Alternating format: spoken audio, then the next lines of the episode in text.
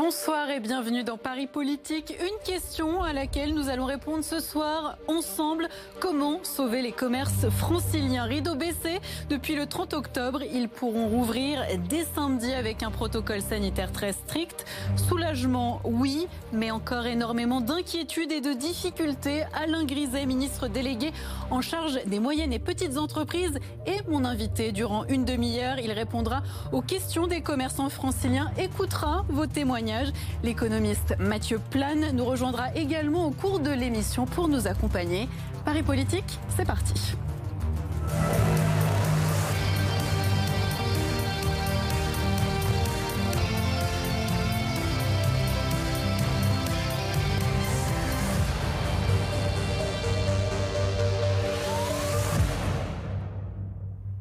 Alain Griset, bienvenue et merci d'être avec nous. Durant toute cette émission, nous allons écouter des témoignages de commerçants franciliens et nous allons essayer de leur apporter des solutions très concrètes. On va tout d'abord écouter un premier témoignage, si vous le voulez bien, celui de Jeannette. Elle est coiffeuse à Alfortville.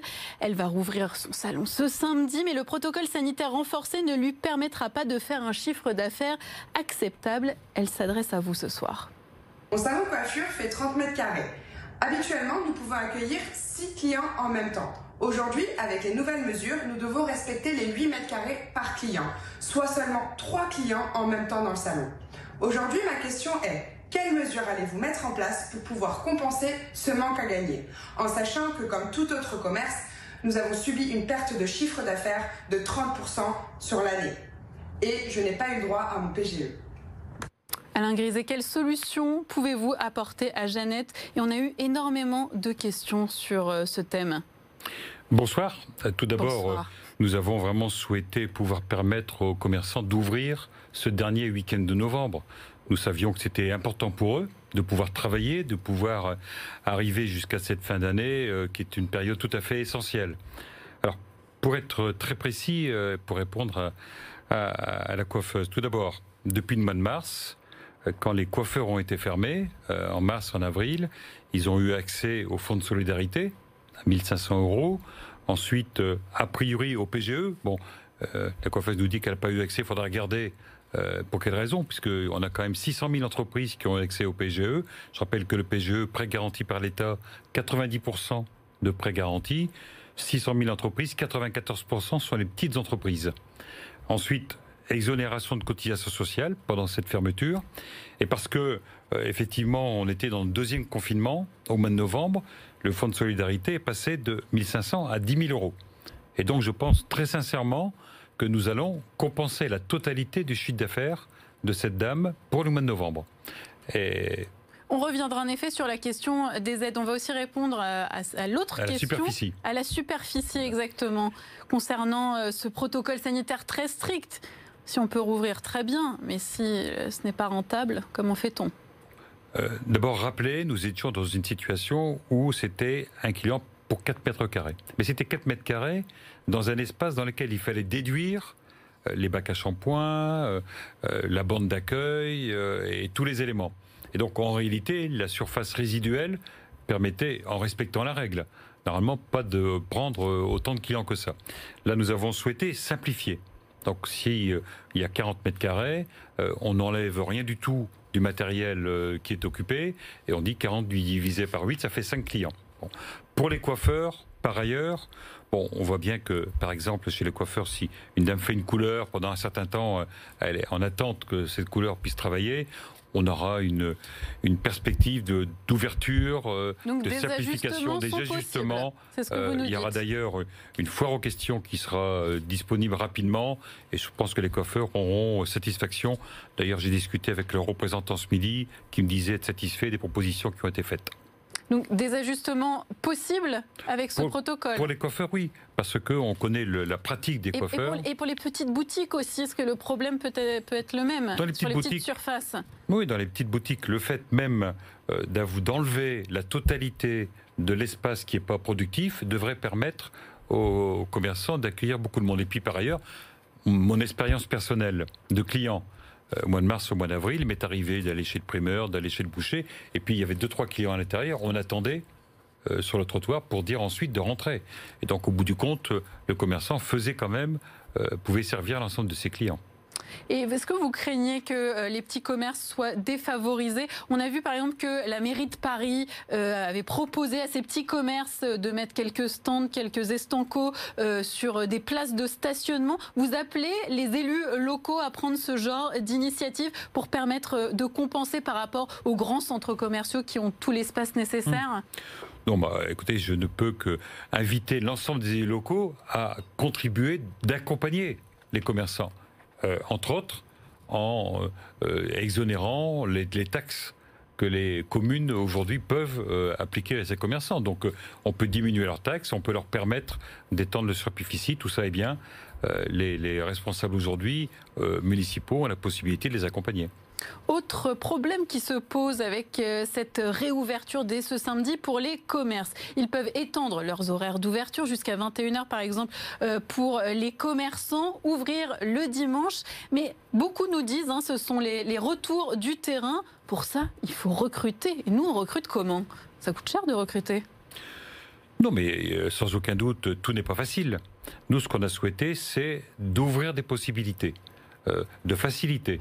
Donc, en accord d'ailleurs avec leurs représentants au niveau national, on a dit tous les dimanches à partir du premier, euh, de la premier dimanche là, euh, fin novembre jusqu'à la fin décembre, il est possible d'ouvrir le dimanche, il est possible d'ouvrir.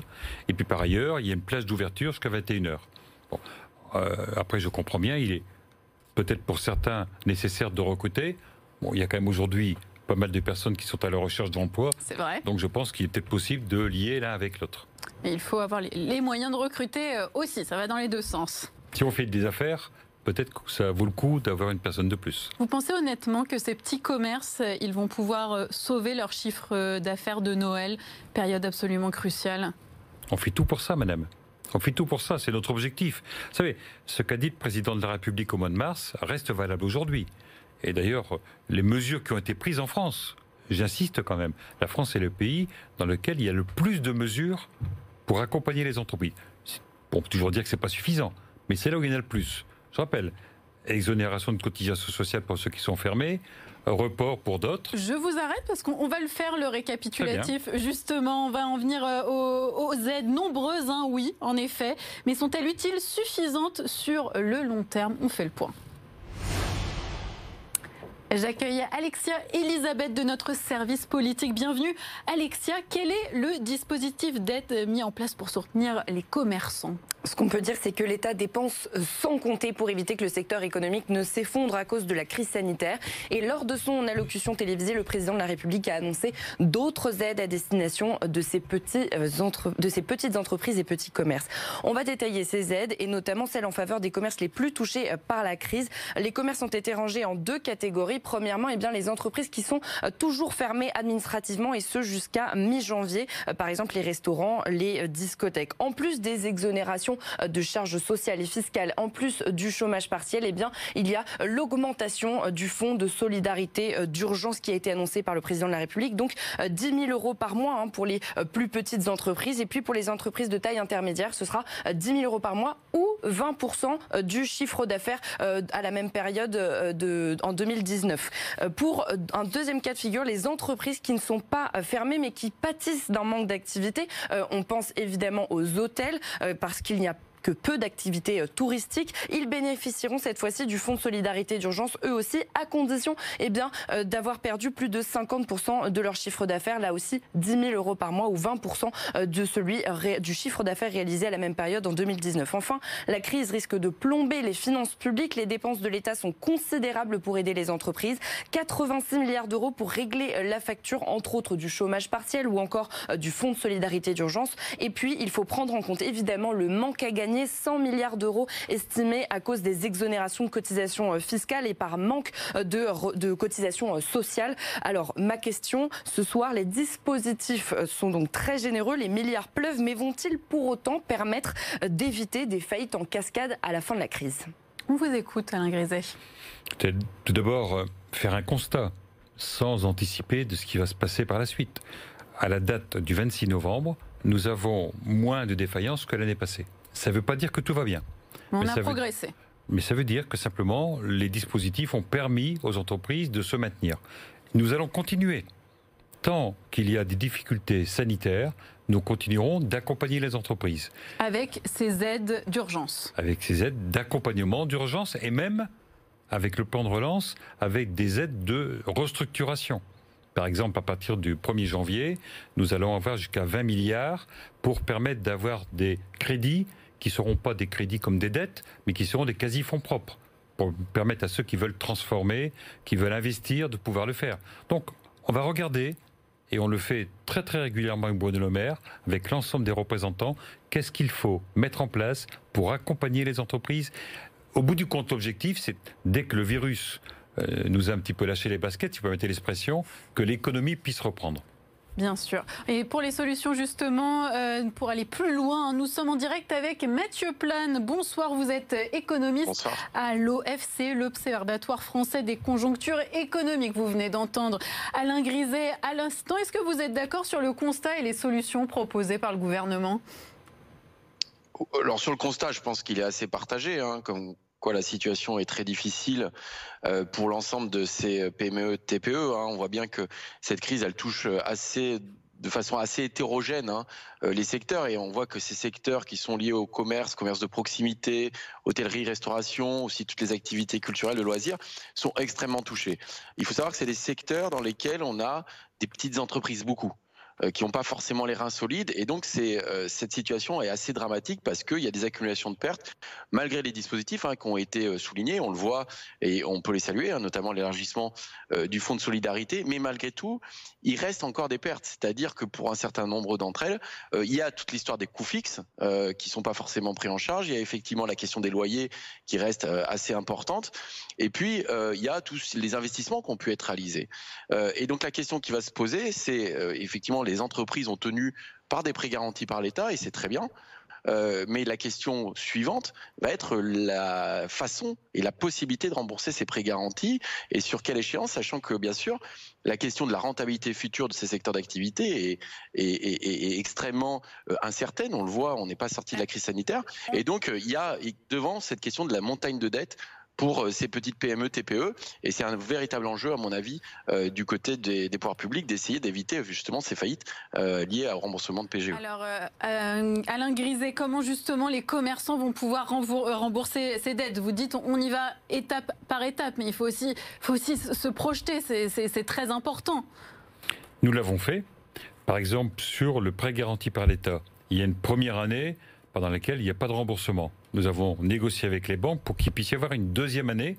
Et ensuite, il y a un remboursement ou de 5 ans ou de 4 ans. Ça veut dire qu'au bout du compte, le prêt peut se rembourser sur 6 ans, avec euh, une fourchette de taux de 1 à 2,5%.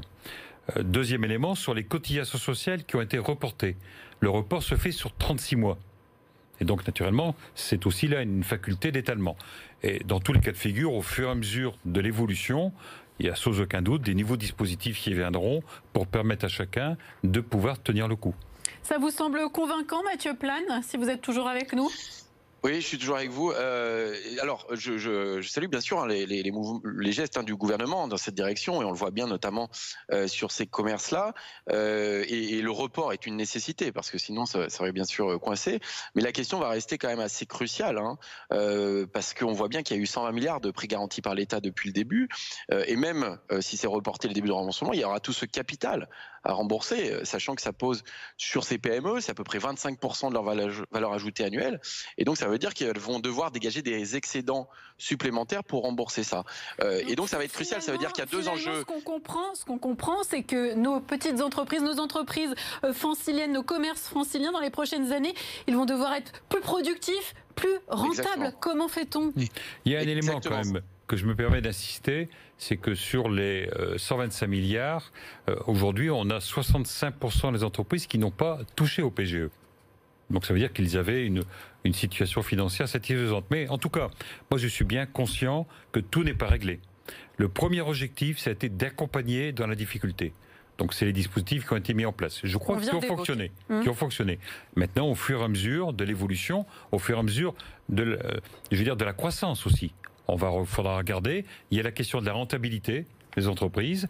Donc en fonction de toutes ces situations, au fur et à mesure, le gouvernement s'adaptera. Mathieu Plane, vous restez avec nous, Alain Griset. Euh, je vais vous faire écouter un, nouveau témoignage, celui de euh, Delphine, hein, dont l'activité a été drastiquement réduite, même si elle n'est pas à l'arrêt. Elle est directrice de l'hôtel Signature à Saint-Germain-des-Prés. Monsieur le ministre, nous avons bien entendu la proposition d'aide pour le mois de décembre et avons été soulagés d'entendre le mot hôtel dans la conférence de presse du Premier ministre. Néanmoins, nous sommes depuis le mois de mars à 90% en moins de notre chiffre d'affaires et continuons à payer toutes nos charges. N'ayant pas fait l'objet de fermetures administratives, nous n'avons eu aucun recours possible auprès de nos assurances et de nos bailleurs. Les analyses sur la reprise du tourisme sont plus que pessimistes. Nous nous annoncent 2023 voire 2024. Comment allons-nous pouvoir tenir jusque-là? Nous avons besoin d'un plan d'accompagnement à long terme. Ma question est donc simple. Comptez-vous étendre votre aide jusqu'à 2021 Et si oui, à quelle hauteur et jusqu'à quand? Merci, Monsieur le Ministre. Ces hôteliers qui sont dans une situation très difficile à Paris, en Ile-de-France. C'est vrai. Euh, ça fait partie des secteurs, café, hôtel, restaurant, sur lesquels nous travaillons le plus avec une difficulté particulière pour les hôtels parce qu'effectivement, ils ne sont pas fermés par décision administrative de l'État. Voilà, et donc, ils n'ont pas eu le, le, flou. Voilà, mm. non, c'est pas le flou, c'était clair. Ils n'étaient pas fermés de façon administrative. Ils sont dans une situation floue. Est-ce que vous pouvez apporter une réponse précise du coup à cette hôtelière? Non, permettez-moi, la situation était précise. Ils n'étaient pas fermés, mais ils ont une conséquence, c'est qu'il n'y avait pas de touristes et que donc naturellement, ils ont perdu un chiffre d'affaires euh, extrêmement important. Et donc euh, là, euh, ce qu'on a regardé, c'est de les associer au mois de décembre au dispositif permettant de bénéficier du dispositif des restaurateurs. Et ce que je peux dire à madame, c'est que tant que la situation restera pour les restaurateurs celle qu'on a aujourd'hui, on accompagnera les hôtels et on sait très bien que le tourisme ne va pas reprendre tout de suite. Et naturellement, les dispositifs d'accompagnement, en particulier l'activité partielle, dont elle doit bénéficier, en particulier l'exonération de cotisation sociale, continuera d'être mis en place. Vous parliez des restaurants, c'est un des secteurs au bord du gouffre. Euh, dans ce secteur, 8 entreprises sur 10 ont dû complètement cesser euh, leur activité en Ile-de-France. Ces derniers ne pourront euh, rouvrir que le 20 janvier si la situation sanitaire le permet. Ils ont l'impression d'être les grands perdants des mesures sanitaires. C'est l'heure du face-à-face. face à face Bertrand Auboineau, bonsoir et merci de nous avoir rejoints sur euh, le plateau de Paris Politique. Vous êtes propriétaire de quatre restaurants dans le 11e arrondissement. Il va falloir encore euh, attendre deux mois avant euh, une possible réouverture. Concrètement, monsieur le ministre est là pour vous écouter. Malgré les aides, les aides qui ont été évoquées, il vous reste quoi à payer? Il nous reste tout à payer. Il nous reste tout à payer. Je veux dire, il y a eu effectivement un gros programme d'aide qui a été mis en place. On n'en voit pas bien tout le temps la réalité. Je donne un petit exemple tout bête. On a parlé de 10 000, francs, 10 euh, 000 euros pardon, de, d'aide pour le mois de novembre. Quand j'ai cliqué hier sur le, euh, sur le système informatique, on m'a dit que j'avais le droit à 1500 euros. Euh, donc on ne sait pas si les 20% vont s'appliquer, les 20% de chiffre d'affaires que vous nous avez promis, est-ce qu'elles s'appliquent en novembre, en décembre, en janvier? Quand est-ce qu'on va les toucher? C'est déjà un problème, c'est déjà un sujet. Et moi je voudrais revenir en arrière quand même, parce qu'en arrière, on a eu euh, plein d'annonces euh, que les, loyers, ça allait être euh, facilité. C'est facilité, mais pas pour les petits bailleurs. Les petits bailleurs, ils ont besoin de leur loyer. Moi, je ne me vois pas dire aux gens à qui je loue. Ça, c'est une vraie question, la question des loyers. Comment payer? On va déjà répondre à cette question pour y aller petit à petit. Ah ben, nous payer, on a payé. Nous, on les paye, les loyers. Oui, justement. mais on, les paye, donc comment, comment fait-on? Ça, c'est une charge fixe qui, qui, est très lourde pour ces restaurateurs qui ont zéro chiffre d'affaires. Les loyers font partie d'une difficulté particulière. Euh, j'ai été nommé Monis le 6 juillet et j'ai rencontré très vite et à plusieurs reprises les bailleurs et les locataires. Il y avait une proposition qui était faite par les représentants des restaurateurs. C'était 30% pour les bailleurs, 30% pour les locataires, 30% pour l'État. Euh, Bruno Le Maire a annoncé il y a quelques jours que l'État était prêt à prendre 50% de crédit d'impôt euh, sur euh, les bailleurs qui laissaient euh, le, loyer gratuit pour les locataires. C'est vrai, monsieur? il y a certains bailleurs qui vont nous dire, mais moi, je veux pas. Ah oui. Bon. Et c'est le cas dans de nombreuses situations. Ça peut être le cas. On ne sait pas encore si c'est une bonne situation. Ce ne sont pas des exceptions, c'est ça qu'on veut vous dire. Oui, sans aucun doute. Hein. Je ne dis pas que tout est réglé. Mais je veux dire que l'État a fait un geste important. On prend 50% de crédit d'impôt sur les loyers qui vont être enlevés aux locataires. Naturellement, il faudra regarder. Alors, les, grands bailleurs se sont engagés à le faire. Se sont engagés à le faire. C'est vrai, vous avez raison, monsieur. Les bailleurs privés on n'a pas beaucoup de moyens. il, est, il y a quand même un outil qui est à notre disposition, c'est le dispositif qui consiste à les empêcher d'expulser les locataires. Oui, tout à fait. tout à fait. Euh, ça, c'est important. Aujourd'hui, il est opérationnel jusqu'au mois d'avril. Et il est évident que si on voit que le bailleur ne joue pas le jeu, on va rallonger ce dispositif pour les amener à négocier avec les locataires. Et pourtant, ce que vous nous dites, c'est que vous vous sentez quand même pris à la gorge. C'est ça qui, qui est assez étonnant, c'est qu'on a l'impression qu'il y a une série de mesures et en face, il y a la réalité du terrain où on a, on a des restaurateurs qui sont désespérés. Je vais vous donner un autre exemple. J'ai écouté Monsieur le maire euh, il y a quelques jours euh, à la radio, à la télévision, pardon, j'avais le courrier de la journée dans la poche, j'avais pas regardé, et je l'entends dire que euh, les problèmes d'URSAF, etc., sont réglés et qu'on n'a pas à les régler, etc. J'ouvre mon courrier, l'URSAF me réclamait 45 000 euros. Bon, c'est 45 000 euros quand même. J'ai regardé avec mon expert comptable, effectivement, c'est du, c'est du URSAF de mars, avril, mai, sur lequel il y a eu déjà une grosse réduction. Donc je ne dis pas qu'il n'y a pas eu d'aide. Mais il reste quand même 45 000 euros à payer. Et tout d'un coup, l'URSSAF nous envoie la lettre sans nous dire est-ce qu'on peut l'étaler, est-ce qu'on peut ne pas l'étaler, est-ce que ça va être annulé un jour? On n'en sait rien. On est dans une situation où on, navigue à vue. On navigue à vue pour euh, l'URSSAF, on navigue à vue pour euh, les 10 000 euros du mois de novembre, on ne sait pas si on va les toucher ou on ne va pas les toucher. Voilà. Alors, ces sommes, s'accumulent. Quelles solutions hmm. pouvez-vous apporter Essayer d'être répondre de façon très concrète. C'est ce qu'on veut. Pour le mois de novembre, il y a bien 10 000 euros pour tous ceux qui ont un chiffre d'affaires qui est supérieur, et c'est votre cas, et de loin. Hmm. Bien. Les demandes peuvent être faites à partir du 4 décembre.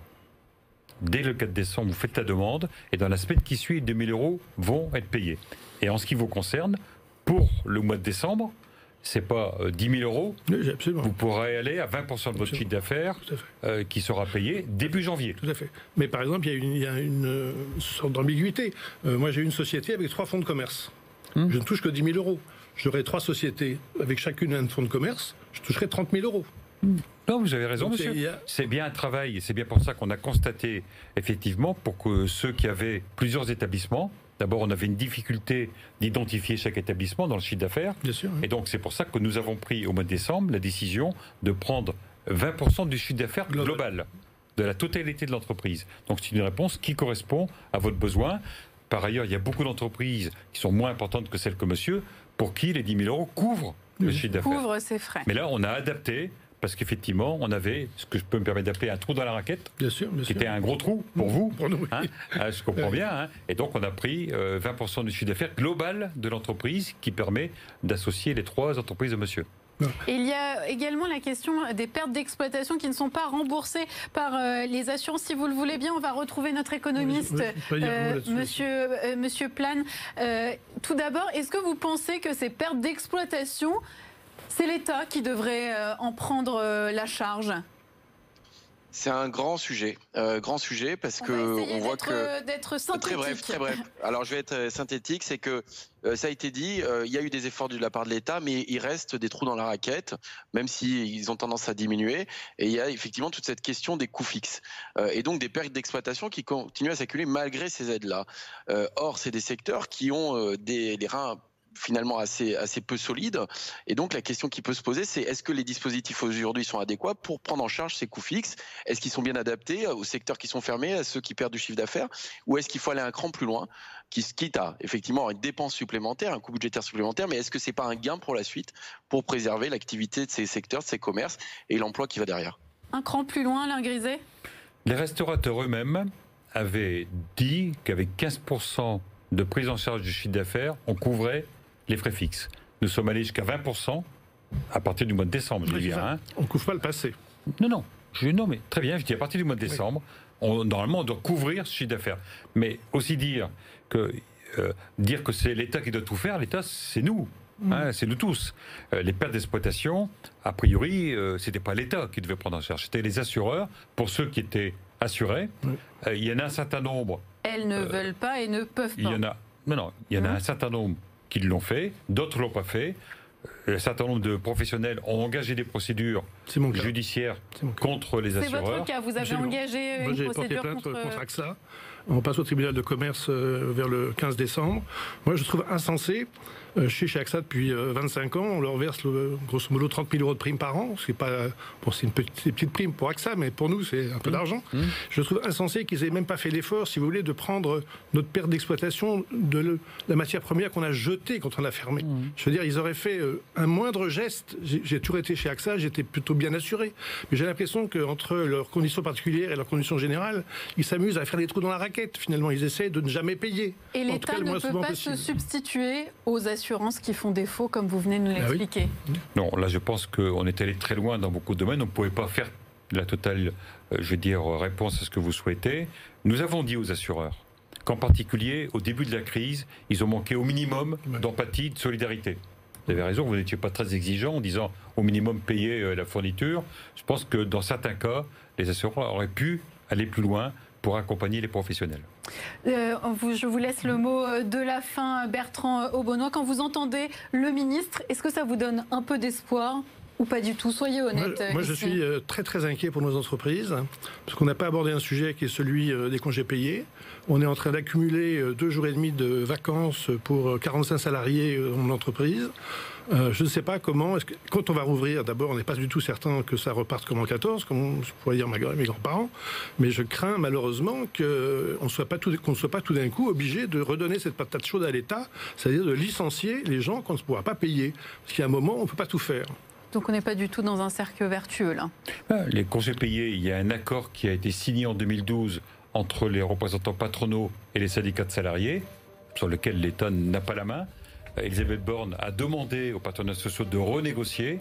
Il y a une réunion nouvelle la semaine prochaine, sans dévoiler des choses que je ne connais pas d'ailleurs, mais il me semble qu'il y aura des propositions qui seront faites par Elisabeth Borne pour essayer d'apporter une partie de réponse à votre préoccupation. Merci à vous deux euh, d'avoir répondu à ces questions, d'avoir euh, éclairci euh, certains points. Merci également à notre économiste Mathieu Plan, Alain Griset. On va terminer cette émission avec une toute dernière question qui n'est pas en lien avec la situation des commerçants franciliens. Il s'agit d'une actualité qui vous concerne. Vous êtes visé par deux enquêtes après des signalements, notamment de la Haute Autorité pour la transparence de la vie publique. Il vous avait reproché d'avoir omis une part de votre patrimoine dans votre déclaration pour un montant total de 171 000 euros. Vous êtes également soupçonné d'abus de confiance.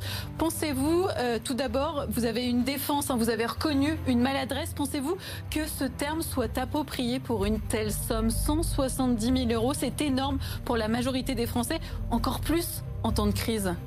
Écoutez, madame, je ne vais pas commenter vos propos. J'ai apporté des déclarations, des compléments de déclaration à notre autorité. Il y a une procédure en cours, nous verrons.